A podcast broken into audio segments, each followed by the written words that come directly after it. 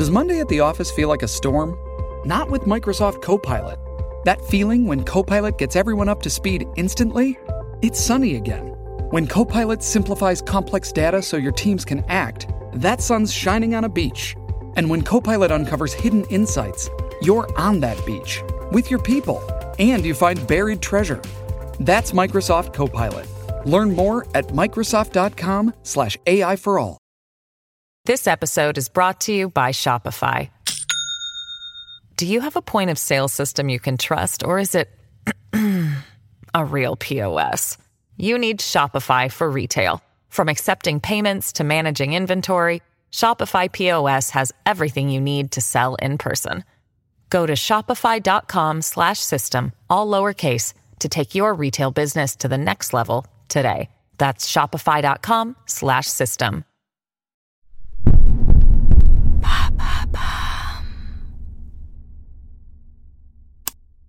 Nadine Chabert, une disparition mystérieuse, épisode 1.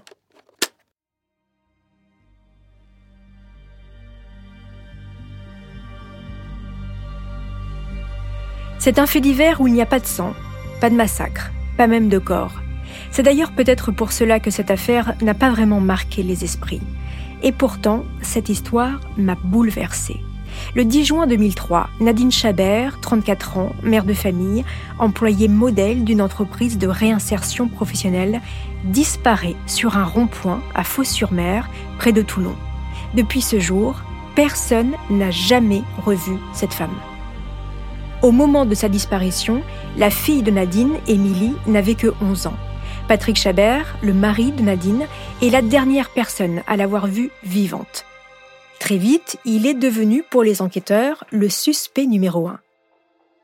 Malgré l'absence de corps et d'aveu de Patrick Chabert, sept ans après la disparition de Nadine, il est condamné à 20 ans de réclusion criminelle pour le meurtre de sa femme. Sa fille Émilie et sa belle-mère Hélène, la propre mère de Nadine, n'ont jamais cru en sa culpabilité. Alors pendant son incarcération, Émilie, du haut de ses 18 ans, va mener son enquête pour faire sortir son père de prison. Près de 20 ans après la disparition de Nadine Chabert, on ne sait toujours pas ce qu'elle est devenue. Son corps n'a jamais été retrouvé. Est-elle morte ou est-elle toujours en vie?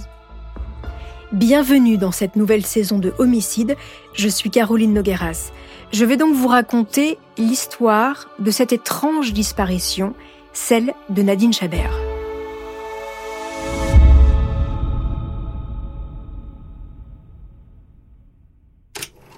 En 2012, j'ai réalisé un reportage sur la disparition de cette femme pour l'émission Histoire en série diffusée sur France 2. J'ai rencontré la famille Chabert, Émilie, la fille, Patrick, le mari, et puis Hélène, la maman de Nadine. Ils m'ont raconté leur désarroi, la machine judiciaire qui vous broie et qui refuse de rechercher Nadine. Chaque année, 40 000 personnes disparaissent volontairement en France. Parmi elles, 10 000 ne sont jamais retrouvées. Nadine fait-elle partie de ces dernières? Si la justice a refermé définitivement le dossier en 2017, toutes les théories sur sa disparition restent quant à elles ouvertes. Mardi 10 juin 2003, à Fos-sur-Mer, près de Toulon. C'est une journée caniculaire de fin de printemps. La famille Chabert, Patrick, 39 ans, sa femme Nadine, 34 ans, et leur fille Émilie, 11 ans, déjeunent dans la salle à manger de leur maison. Avec cette chaleur, Patrick se demande bien ce qu'il va enfiler pour les obsèques de sa grand-mère qui ont lieu l'après-midi. Nadine, elle, lui rappelle qu'elle doit se rendre à Paris dans l'après-midi pour une formation. Une fois le déjeuner terminé, vers 14h15, Nadine embrasse sa fille et monte dans la voiture de son mari. Quelques minutes plus tard, Patrick dépose sa femme au rond-point d'un intermarché non loin de chez eux. Nadine lui a qu'une collègue viendra la récupérer. Ensemble, elles doivent se rendre à la gare d'Aix-en-Provence pour prendre le TGV pour Paris. Puis Patrick part à l'enterrement de sa grand-mère, en Arles. Le soir, Patrick rentre dîner avec sa fille, puis, à 23 heures, il prend la route de Toulon, à 150 km de chez lui. Patrick est conducteur de travaux. Il avale des kilomètres depuis des années au gré de ses chantiers, et il commence souvent très tôt. Alors il dort parfois à l'hôtel au plus près de son travail. Il a réservé une chambre à l'hôtel Ibis. C'est ainsi que se termine la journée du 10 juin 2003 pour les Chabert. Le lendemain matin, à Istres, dans les bureaux de Performance 13, la société qui emploie Nadine, l'ambiance n'est pas du tout au beau fixe. Nadine ne s'est pas présentée au travail, ce qui n'est pas dans ses habitudes. La veille, avant de partir déjeuner, elle a dit à ses collègues qu'elle prenait son après-midi car elle avait un rendez-vous chez le juge à Aix-en-Provence avec Patrick pour leur divorce et qu'elle reviendrait donc le mercredi matin. Et elle a même précisé qu'elle allait sabrer le champagne par la suite pour fêter sa nouvelle vie de femme libre. Le programme qu'elle a donné à ses collègues pour l'après-midi du 10 juin n'est donc pas du tout le même que celui qu'elle a indiqué à son mari. Deux versions qui n'ont rien à voir. Toujours est-il que le patron de Nadine, Philippe Bourcher, est très inquiet. Et il a de quoi. Il y a quelque temps, sa salariée a fait des confidences étonnantes à ses amis au travail. C'est ce qu'il me raconte en 2012 lorsque je viens l'interviewer pour l'émission Histoire en série sur France 2. Elle nous a dit qu'il euh, fallait s'inquiéter parce que son mari euh, était euh, dangereux, violent, qu'il cachait bien son jeu et que si elle ne, venait pas un jour sans motif au travail, il fallait s'intéresser à son mari. Évidemment, Philippe imagine le pire. Alors, après avoir passé plusieurs coups de fil à Nadine sans succès et envoyé l'une de ses salariées jusqu'au domicile des Chabert, sans plus de résultats, il téléphone au commissariat de Martigues pour faire part de la disparition de son employé. Et il n'est pas le seul. Quelques minutes plus tard, c'est une certaine Patricia Méjean qui appelle la police. Elle se présente comme étant l'amie de Nadine. Elle a été alertée par les collègues de Nadine justement qui leur avaient laissé des instructions. Si un jour il m'arrivait quelque chose, prévenez Patricia. Au téléphone, Patricia se dit très inquiète. Et elle va même beaucoup plus loin. Elle pense que Patrick Chabert séquestre sa femme ou bien même qu'il aurait pu la tuer. It's Kaylee Cuoco for Priceline. Ready to go to your happy place for a happy price? Well, why didn't you say so? Just download the Priceline app right now and save up to 60% on hotels. So, whether it's Cousin Kevin's Kazoo concert in Kansas City, go Kevin, or Becky's Bachelorette Bash in Bermuda, you never have to miss a trip ever again. So, download the Priceline app today. Your savings are waiting. Go to your happy place for a happy price. Go to your happy price, Priceline. Face à de telles accusations, une patrouille de police se rend immédiatement chez les Chabert. C'est Hélène Pérez, la mère de Nadine, qui les accueille, surprise. Hélène n'est pas du tout inquiète. Sa fille s'absente souvent de trois jours sans donner de nouvelles. Les policiers font quand même un tour des deux maisons, mais ne trouvent rien. Les enquêteurs appellent ensuite Patrick, qui leur explique que sa femme est à Paris, en stage, et qu'il l'a laissée la veille au rond-point d'Intermarché. Patrick ne comprend pas non plus toute cette agitation autour de sa femme. Lui aussi semble avoir l'habitude du silence de Nadine quand elle part. Comment expliquer une telle différence entre ce que pensent les amis et collègues de Nadine et sa famille? Le lendemain matin, soit deux jours après la disparition de la jeune femme, les policiers se rendent dans les locaux de Performance 13 pour essayer d'en savoir plus. L'ambiance est pesante les collègues sont vraiment inquiets. En fouillant le bureau de Nadine, les agents tombent sur son agenda et en l'ouvrant à la page du 10 juin, ils constatent qu'elle a bien noté un rendez-vous pour une audience chez le juge en vue de son divorce. Et cette histoire de stage à Paris alors? Eh bien, selon les collègues, elle devait s'y rendre, non pas le 10 juin, mais le surlendemain, le 12 juin, Patrick Chabert est immédiatement convoqué au commissariat de Martigues. Et l'accueil que lui réservent les policiers n'est pas du tout celui qu'il s'était imaginé. Voici ce qu'il me raconte à l'époque pour l'émission Histoire en série sur France J'ai dit non, je sais pas. Il m'a dit parce que vous avez tué votre femme et je peux vous mettre en garde à vue. J'ai demandé s'il plaisantait quand il m'a dit ça. Mais il me dit attendez monsieur, vous l'avez tué, tout le monde nous le dit. J'ai dit parce qu'on vous le dit, vous, vous les croyez. il m'a dit vous avez refusé le divorce. J'ai pas refusé le divorce, moi j'ai signé, j'ai tout signé, tout le divorce se passe bien, on s'entend bien. J'ai dit ouais mais il y avait la conciliation. Mais quand le 10, je dis c'est pas possible. Il me dit si si, tout le monde est au courant, il n'y a que vous qui n'êtes pas au courant. Patrick reconnaît qu'il devait divorcer de Nadine. Mais alors, comment pouvait-il ignorer cette audience de conciliation?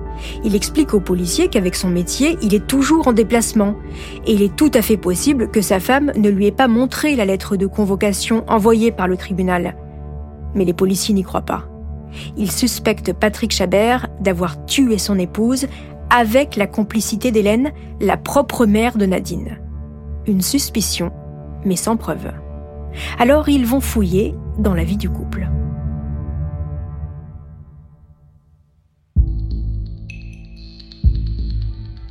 Nadine et Patrick se sont mariés en 1990.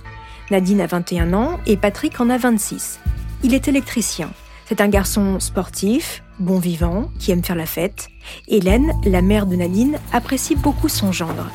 Et pour aider le jeune ménage, elle lui offre un bout de son terrain pour se construire une maison. En attendant, les jeunes mariés habitent quelques années chez elle. Émilie naît en 1991. Nadine élève sa fille, Patrick travaille dans le bâtiment. Il est souvent sur les routes. En 97, Patrick rêve d'indépendance. Alors il monte sa société, mais les affaires ne marchent pas. Deux ans plus tard, c'est la faillite. Face à cet échec, Nadine comprend qu'elle doit aussi travailler. Elle reprend alors ses études littéraires, puis cherche un boulot. Elle est embauchée à Performance 13 où elle donne des cours de français à des adultes illettrés. Patrick, lui, va de chantier en chantier. Le couple se voit de moins en moins et s'éloigne.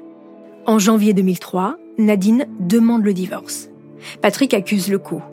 Mais les mois passent et il se fait finalement à l'idée de cette séparation. C'est en tout cas la version de Patrick. Pourtant, ce n'est pas du tout ce que raconte Nadine à ses amis. Elle leur explique que Patrick n'accepte absolument pas le divorce et qu'il serait même devenu dangereux avec elle.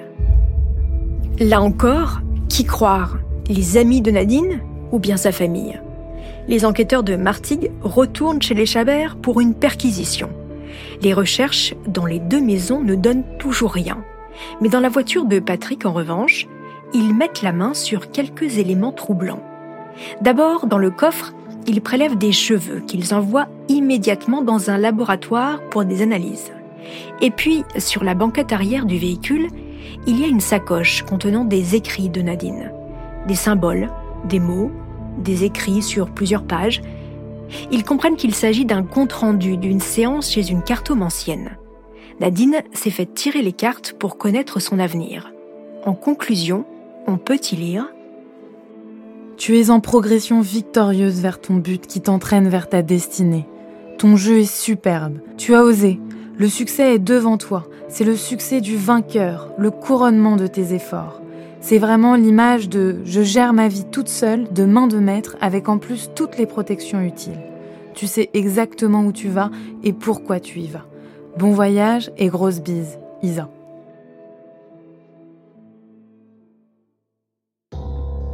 Et si finalement Nadine avait disparu volontairement? Mais justement, c'est ce que sa famille n'arrête pas de répéter aux policiers depuis le début.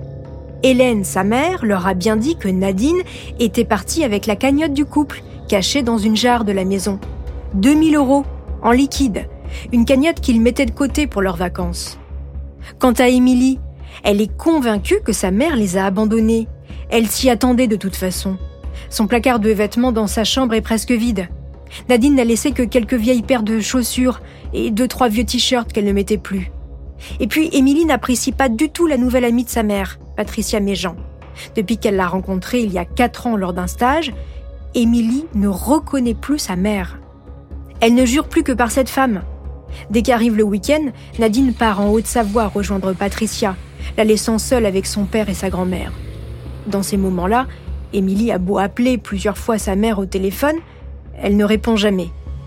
Émilie en souffre terriblement, comme elle me le raconte en 2012 lorsque je viens l'interviewer pour France 2.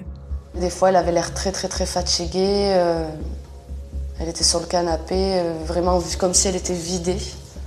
C'est- des attitudes qu'elle n'avait pas auparavant. Nadine a également changé physiquement. Elle a même l'air malade. Et puis, il y a cette phrase qu'Émilie a entendue deux fois, alors que Nadine était au téléphone avec son amie Patricia Méjean. Comment ils vont faire quand je ne serai plus là?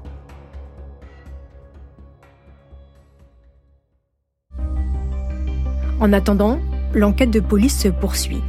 Et c'est à présent la téléphonie du couple qui est étudiée.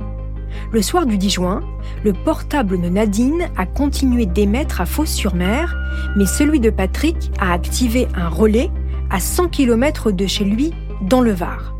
Les policiers, bien sûr, veulent des explications. Le 29 juillet 2003, soit un mois et demi après la disparition de Nadine, il est convoqué de nouveau au commissariat de Martigues. Où étiez-vous le soir du 10 juin? lui demande le policier. Patrick, naturellement, répond qu'il n'a pas bougé de chez lui. Sauf que, il se trompe.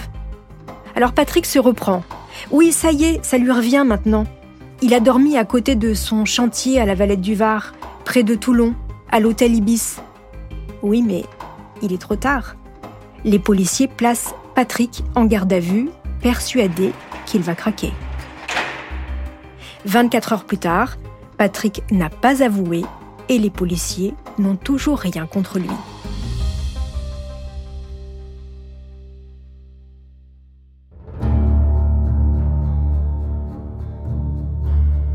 Les semaines, les mois passent sans réelle avancée, jusqu'à ce nouveau coup de fil de Patricia. Elle appelle le commandant Bruno, le policier chargé de l'affaire, car elle a une information capitale à lui livrer. Elle sait où se trouve Nadine. Ah oui? Où ça? Eh bien, elle est retenue contre son gré au 105 allée des Coquelicots à Fos-sur-Mer. Mais Patricia Méjean ne précise pas d'où elle tient cette information. Les policiers, bien sûr, s'y rendent. C'est une vieille dame qui les accueille. Et elle n'a rien d'une dangereuse criminelle. Nadine Chabert? Jamais entendu parler. Son mari, Patrick? Pas mieux. Et une certaine Patricia Méjean, alors, lui demande le policier. Ça ne lui dit absolument rien. Après une fouille de la maison, rien. Aucune trace de Nadine. Patricia finira par avouer que c'est un magnétiseur qui lui a donné cette adresse. Une fouille de l'étang de Villeduc, près de Fos, est également organisée suite à un appel anonyme, mais cela ne donne rien non plus. À l'automne 2003, le commandant Bruno rend son rapport. Il est persuadé que Nadine a été tuée par son mari, mais pour étayer sa conviction, il n'a à vrai dire pas grand-chose. Ni preuve, ni cadavre, ni aveu.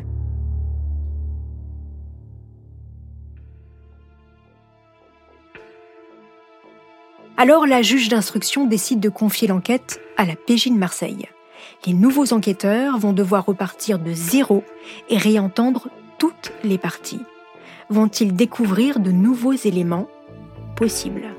C'est ce que je vous raconterai dans le prochain épisode consacré à la disparition de Nadine Chabert. En attendant, n'hésitez pas à me laisser des commentaires sur l'application Apple Podcast ou Castbox.